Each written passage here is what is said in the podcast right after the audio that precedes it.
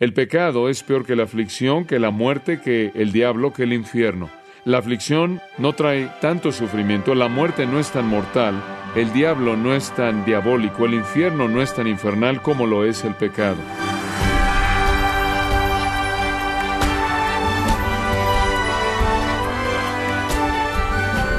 Estimado oyente, usted puede recordar algunos de los grandes gritos de la batalla en la historia, como citaba yo hace un día, recuerden el Álamo y recuerden el Maine. Pero cuando se trata de sus batallas con el pecado, hay otro tema que es importante tener en cuenta. Acuérdate de las consecuencias. El pastor John MacArthur le explica por qué acordarse de las consecuencias es fundamental. En una lección que le ayudará a aferrarse a las herramientas disponibles que la palabra de Dios tiene para romper las garras del pecado. Título del estudio que comienza hoy en gracia a vosotros con la lección La memoria que evita. Abramos nuestras Biblias en 1 de Pedro capítulo 4. Para comenzar, permítame leerle los primeros seis versículos de 1 de Pedro capítulo 4. Puesto que Cristo ha padecido por nosotros en la carne, vosotros también armaos del mismo pensamiento, pues quien ha padecido en la carne terminó con el pecado, para no vivir el tiempo que resta en la carne, conforme a las concupiscencias de los hombres, sino conforme a la voluntad de Dios. Baste ya el tiempo pasado para haber hecho lo que agrada a los gentiles, andando en lascivias, concupiscencias, embriagueces, orgías, disipación y abominables idolatrías. A estos les parece cosa extraña que vosotros no corráis con ellos en el mismo desenfreno de disolución y os ultrajan. Pero ellos darán cuenta al que está preparado para juzgar a los vivos y a los muertos porque por esto también ha sido predicado el Evangelio a los muertos, para que sean juzgados en carne según los hombres, pero vivan en espíritu según Dios. En su rico libro llamado La plaga de las plagas, escrito en 1669, un hombre piadoso llamado Ralph Benning escribió este párrafo acerca del pecado. Escúchelo. En general, el pecado es el peor de los males. Lo malo de lo malo, y de hecho lo único malo. Nada es tan malo como el pecado, nada es malo más que el pecado. Así como los sufrimientos de este tiempo presente no son dignos de ser comparados con la gloria que en nosotros será revelada, así tampoco los sufrimientos de esta vida, ni de los que están por venir, son dignos de ser comparados con el mal del pecado. Ningún mal es desagradable a Dios, ni destructivo al hombre más que el mal del pecado. El pecado es peor que la aflicción, que la muerte, que el diablo, que el infierno. La aflicción no trae tanto sufrimiento, la muerte no es tan mortal, el diablo no es tan diabólico, el infierno no es tan infernal como lo es el pecado.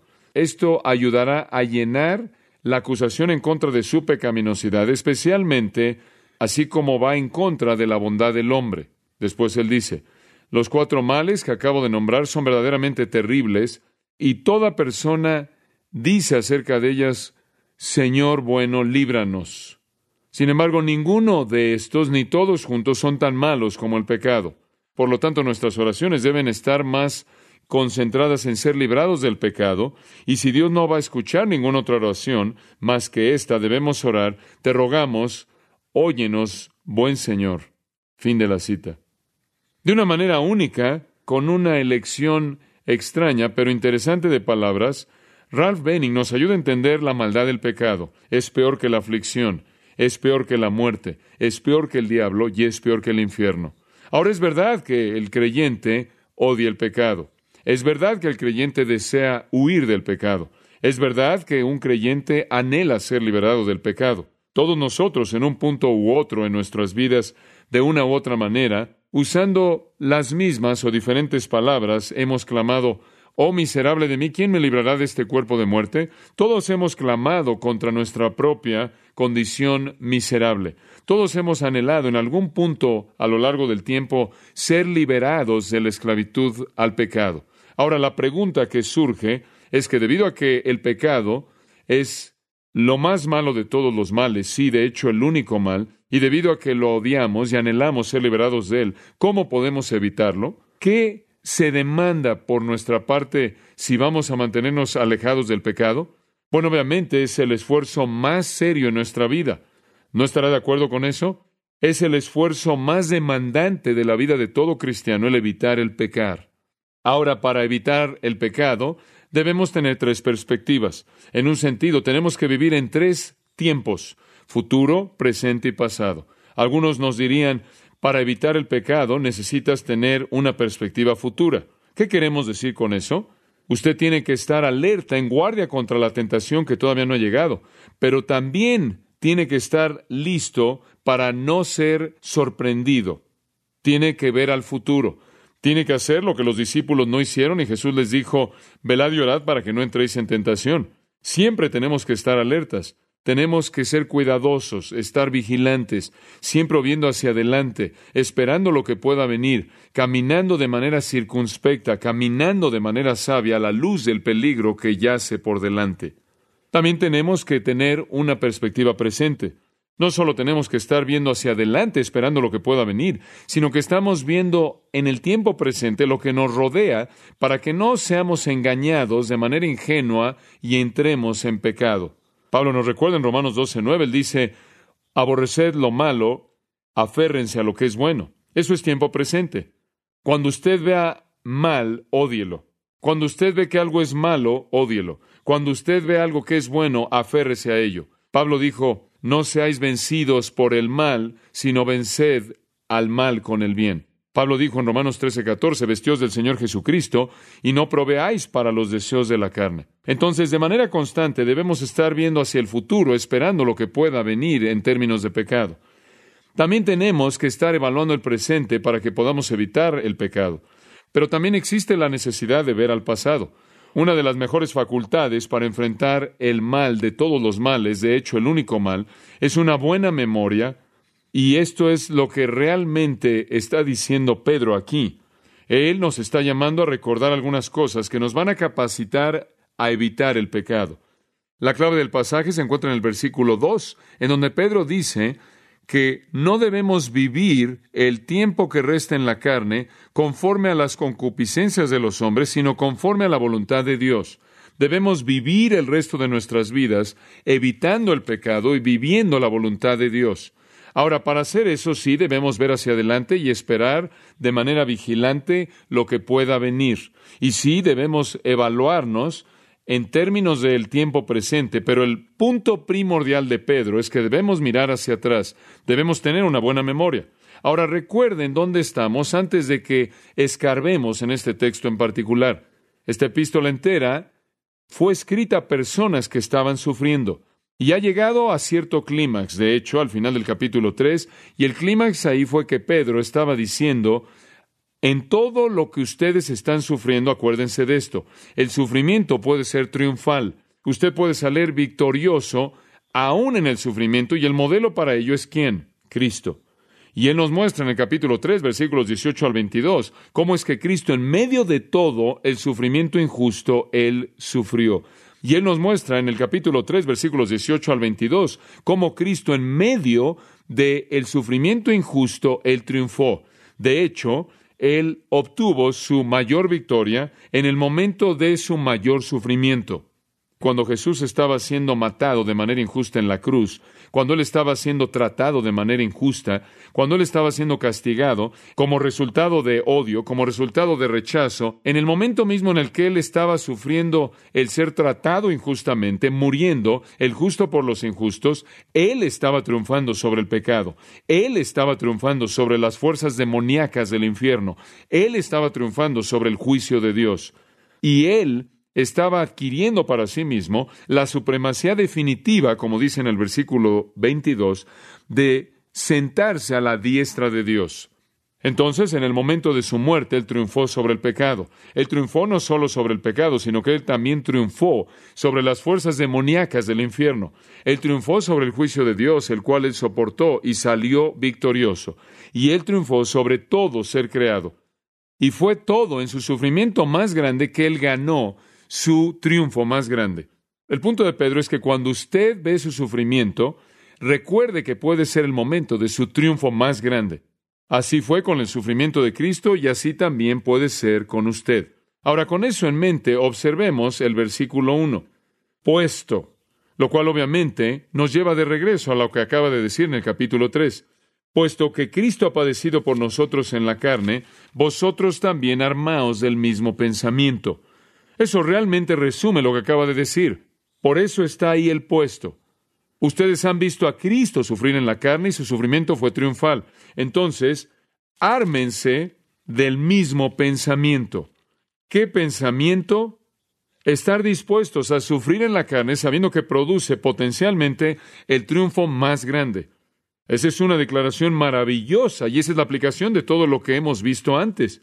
Es mejor sufrir por Cristo que sufrir con el mundo. Es mejor porque nuestro sufrimiento por causa de la justicia, cuando sufrimos por hacer lo que está bien, cuando sufrimos injustamente, cuando somos perseguidos y tratados de manera injusta y no amable, es ese mismo sufrimiento el que puede producir nuestro mayor triunfo espiritual.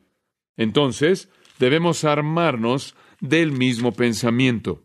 Ahora, permítame ver de manera más específica esta declaración para que usted la pueda entender, porque el versículo mismo puede aparecer de manera inicial algo difícil de entender. Por favor, observe que en esa primera declaración, puesto que Cristo ha padecido por nosotros en la carne, eso simplemente significa que Cristo ha muerto. De eso está hablando. Está hablando de su muerte. De regreso, en el versículo 18 dice que Cristo padeció al principio del versículo. Al final del versículo dice que fue muerto en la carne. Siendo la verdad muerto en la carne, versículo 18, y ha padecido en la carne, aquí en el versículo 1, ambos se refieren a lo mismo, se refieren a su muerte. De eso ha estado hablando Pedro. Debido a que Cristo murió, y es implícito, y tuvo un triunfo tan grande en su muerte, entonces ármense ustedes también del mismo pensamiento. Ahora, ¿qué queremos decir aquí con esta frase armaos del mismo pensamiento? Bueno, es un término militar traducido de manera apropiada. Se refiere a un soldado que usa sus armas para pelear. Y en Efesios 6:11 una forma de esta palabra es traducida armadura o toda la armadura de Dios pónganse, vístanse, colóquense su armadura, ármense, tomen sus armas. ¿Por qué? ¿Para qué? Para una batalla. Su vida va a ser una batalla y necesita estar armado con esta arma definitiva. ¿Cuál es? Ármense ustedes también con el mismo enoía en el griego. ¿Qué significa eso? La misma mente, misma idea, mismo principio, mismo pensamiento. ¿Qué quieres decir con eso? Escuche con atención ármese con el mismo reconocimiento, la misma idea y el mismo principio que fue manifiesto en el sufrimiento de Cristo. ¿Y qué es eso? El principio que inclusive en la muerte puedo, ¿qué? Triunfar. Esa es la idea. Ármese con ese gran pensamiento. En otras palabras, esté dispuesto, escuche cuidadosamente, esté dispuesto a morir. Ármese con ese gran pensamiento. Eso es exactamente lo que yo creo que Pedro está diciendo aquí. Es una declaración muy simple. Cristo murió y ustedes necesitan armarse a sí mismos con esa misma idea de que ustedes también estén dispuestos a morir porque ustedes entienden que en morir hay triunfo. Ahora, usted tiene una alternativa si es perseguido y amenazan su vida y usted simplemente puede doblar la rodilla, simplemente puede negar a Cristo, simplemente puede salirse, simplemente puede aventar la toalla. Pero esa no es una opción, ¿o sí? Entonces, lo que él está diciendo aquí es esto. Miren, tal como Jesús lo dijo en Juan 16, va a pasar en muchas de sus vidas. Algunos de ustedes van a ser perseguidos, algunos de ustedes van a ser matados, algunos de ustedes van a ser mártires. Ármense con esa idea de que así como Cristo estuvo dispuesto a morir porque él sabía que en ello había triunfo, ustedes deben tener el mismo pensamiento. Estén dispuestos a morir por causa de la justicia porque ustedes saben que puede ser triunfal. Ahora permítame decirlo de manera simple acepten de manera voluntaria el potencial de la muerte como parte de la vida cristiana. Ahora, ¿ese es un pensamiento nuevo para usted? No debe serlo. Mateo capítulo 10, versículo 38 y 39, Jesús dijo esto, tomen su qué, cruz y síganme. Y él dijo, si alguno no quiere tomar su cruz, habiéndose negado a sí mismo, no es digno de ser mi discípulo. ¿Qué quiso decir con eso? ¿Qué quiere decir con toma tu cruz? ¿Qué significa eso? Eso significa estar dispuesto a morir. No hay nada místico en ello. no es algún tipo de dedicación espiritual de lo que está hablando, no. Cuando Él les dijo, estén dispuestos a negarse a sí mismos y tomar su cruz, ellos sabían exactamente lo que Él quiso decir, porque una cruz era donde la gente era ejecutada. Él estaba diciendo, deben estar dispuestos a morir por mí, estar dispuestos a entregar sus vidas. Y para muchos, muchos cristianos, esa ha sido una realidad. Pablo dijo francamente en 1 Corintios 15, 31, yo muero diariamente. ¿Qué quieres decir con eso? Estoy viviendo al filo de la muerte. Recuerde que cuando él escribió su última carta, él dijo, estoy listo para ser ofrecido. Como puede ver, él se había armado a sí mismo de esta idea. Él había visto la muerte de Cristo y había visto a Cristo triunfar en ella, y entonces él se armó a sí mismo con la misma idea de que estoy dispuesto a morir por Cristo. Y Pedro aquí, como Pablo, tiene lo mismo en mente. Ustedes descubrirán, queridos amigos, que ese es el arma definitiva, ese es el arma definitiva. Dice usted, ¿qué quieres decir con que ese es el arma definitiva? Mire, si lo peor que le pueden hacer a usted es matarlo, y desde su punto de vista lo mejor que le puede pasar a usted es morir, entonces ha triunfado sobre ellos. Ese es el arma más grande que usted posee.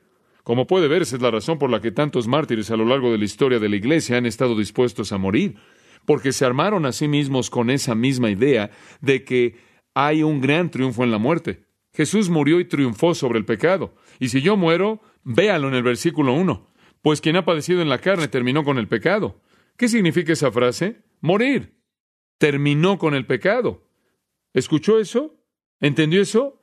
¿Es la muerte tan mala? ¿Sabe lo que sucede cuando usted muere? ¿Qué sucede? Ya no peca. Eso es bueno porque usted odia el pecado y a usted le gustaría ser librado del pecado y a usted le gustaría ser piadoso y virtuoso y puro y santo y sin mancha.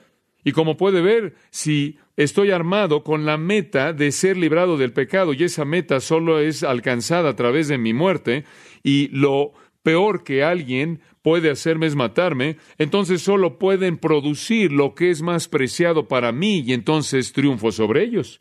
Entonces Él está diciendo a estos cristianos perseguidos que busquen el triunfo en la muerte. Lo peor que el mundo hostil que los está persiguiendo puede hacer es matar al creyente y si el creyente está dispuesto a morir, entonces eso no es amenaza alguna. Usted lee a lo largo del libro de los mártires de Fox, o usted lee la historia de Juan y Betty Stam, usted lee la historia de los misioneros en Ecuador, o inclusive de misioneros más contemporáneos, quienes realmente fueron matados por la causa de Cristo, o personas en tierras comunistas o tierras paganas, cuyas vidas fueron quitadas debido a su fe en Cristo, y usted se pregunta, ¿cómo es posible que pudieron tolerar eso? Y la respuesta es porque ellos vieron la muerte como triunfo, porque ellos se habían armado a sí mismos con esa idea, porque sabían que en esa muerte ellos dejaban de pecar. Y entonces la muerte tiene cierta dulzura en ella, ¿no es cierto?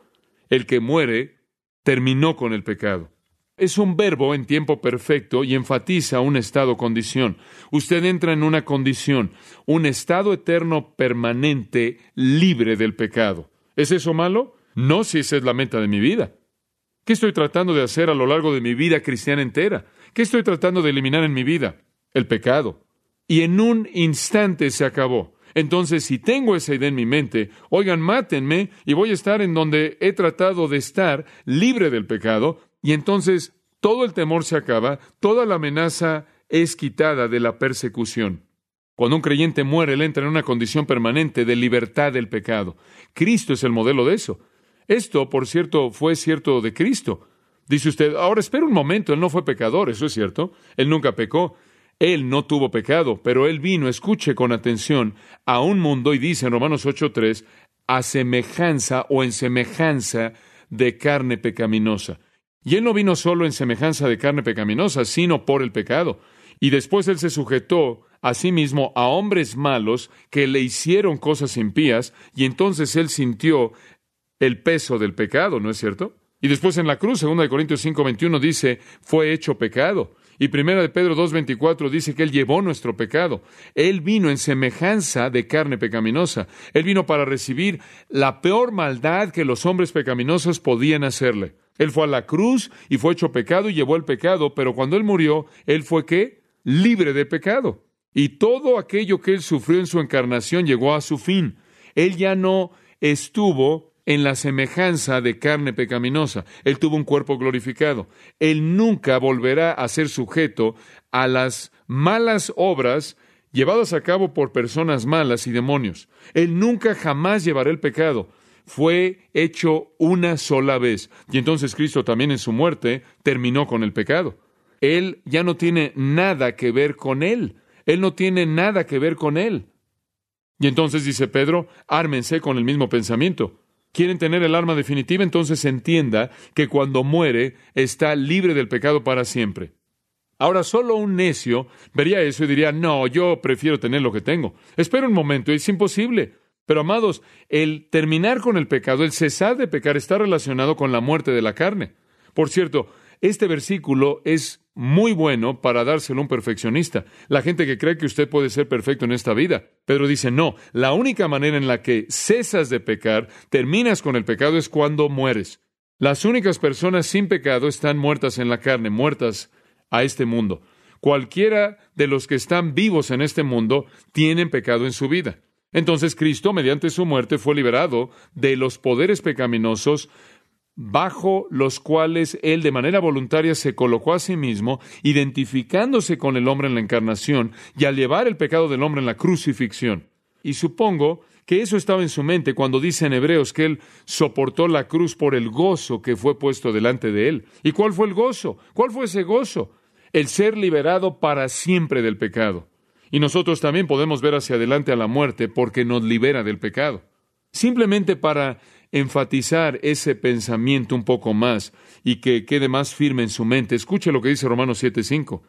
Entonces, mientras que estábamos en la carne, las pasiones pecaminosas que fueron incitadas por la ley estaban operando en los miembros de nuestro cuerpo. Mientras que usted esté en la carne, las pasiones pecaminosas están operando. Romanos 7:18. Yo sé que nada bueno mora en mí, esto es en mi carne. Versículo 23. Veo la ley del pecado que está en mis miembros. Oiga, mientras que usted esté vivo en este cuerpo humano, usted tiene un problema de pecado. Y el único alivio que va a recibir es cuando usted deje este cuerpo, cuando se muera su carne. Escuche 1 Corintios 15 y va a oír la comparación. Versículo 42. Él está hablando de la resurrección y él dice, nuestros cuerpos son sembrados como cuerpos perecederos y son resucitados como imperecederos.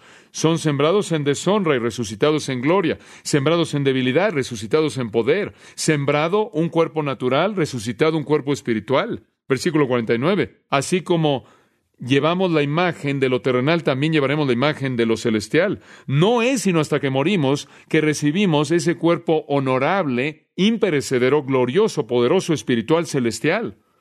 Y ahí es cuando el aguijón de la muerte, el cual es el pecado, es quitado para siempre, él dice más adelante en ese mismo capítulo. Ahora, amado, si usted es cristiano, usted va a llegar ahí tarde o temprano, ¿verdad? ¿Estar ahí antes sería demasiado malo? ¿O preferiría esperarse hasta después y poder satisfacer sus deseos por tanto tiempo como sea posible en su carne pecaminosa? Ahora entiende usted por qué un cristiano que piensa en profundidad no teme la muerte. Todos nos dirigimos ahí. Todos vamos a alcanzar en última la bendición de no tener pecado. Y si usted piensa en esto, debería estar diciendo, entre más pronto mejor. Ahora, debido a que esa es nuestra meta y debido a que ese es nuestro destino, entonces no tememos el sufrimiento, porque lo peor que el sufrimiento puede hacer es matarnos y darnos lo mejor, la meta de nuestra vida llevarnos a la perfección sin pecado. Ahora, si usted llega a ser quemado en la estaca, crucificado de cabeza, o suspendido en el aire con clavos en sus talones, o si termina siendo masacrado lo que sea, y hay una pequeña probabilidad, muy pequeña supongo, simplemente puede recordarle a sus perseguidores que están haciéndole un favor inmenso porque en ese proceso están llevándolo a usted a la gloria perfecta sin pecado, la cual es aquello para lo cual usted fue salvado en primer lugar, y puede expresarle su más profunda apreciación y gratitud por ese regalo generoso, el cual le han dado a usted para que usted llegue a la perfección eterna. Ahora, si todo eso le suena muy extraño, eso muestra lo confuso que nuestra manera de pensar está, ¿no es cierto? Ahora, ¿por qué quiero estar armado con esta idea? Versículo 2. Quiero estar armado con esta idea para no vivir el tiempo que resta en la carne conforme a las concupiscencias de los hombres, sino conforme a la voluntad de Dios. Dice usted, bueno, ¿cómo es que eso se relaciona? Simplemente de esta manera. Mire, si la meta de mi vida es no pecar, entonces tengo que estar en dirección a esa meta. Voy a vivir mi vida evitando el pecado. Voy a vivir el resto de el tiempo en mi carne hasta el día que cese de pecar a través de la muerte, ya no para las concupiscencias de los hombres, sino para la voluntad de Dios. Debido a que esa es la meta de mi vida, tengo que hacer que mi vida esté moviéndose en esa dirección ahora. Entonces, ¿para qué vivo el resto de mi vida? Para evitar el pecado. Para no vivir, esa es la palabra de la cual obtenemos biología, habla de la vida terrenal. Debo vivir en esta tierra, debo vivir mi existencia humana el resto del tiempo que Dios me dé en esta carne, no para las concupiscencias de los hombres, sino conforme a la voluntad de Dios. Los años que me queden en la vida, lo que me quede en este cuerpo pecaminoso carnal ya no va a ser para las concupiscencias de los hombres, ya no va a ser motivado, energizado por las epitumías, usted sabe, esa palabra fuerte que significa deseo malo. Ya no voy a vivir de esa manera. Voy a evitar eso para conformarme a la voluntad de Dios.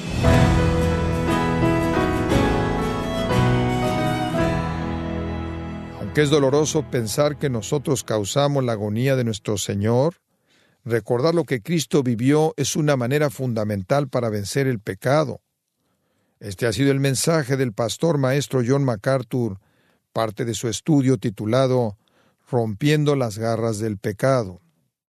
Y recuerde que tenemos a su disposición el comentario MacArthur del Nuevo Testamento del libro de Romanos y que puede adquirirlo en su librería cristiana o aquí en gracia.org. Estimado oyente, recuerde que puede acceder a todos los mensajes de esta serie completamente gratis a través de nuestra página gracia.org o si lo desea, puede también adquirirlos para compartirlos con sus familiares y amigos. Si tiene alguna pregunta o desea conocer más de nuestro ministerio, como son todos los libros del pastor John MacArthur en español o los sermones en CD que también usted puede adquirir, Escríbanos y por favor mencione la estación de radio por medio de la cual usted nos escucha en gracia a vosotros. Es importante conocer no solo el país y ciudad de donde usted nos escucha, sino también la radio.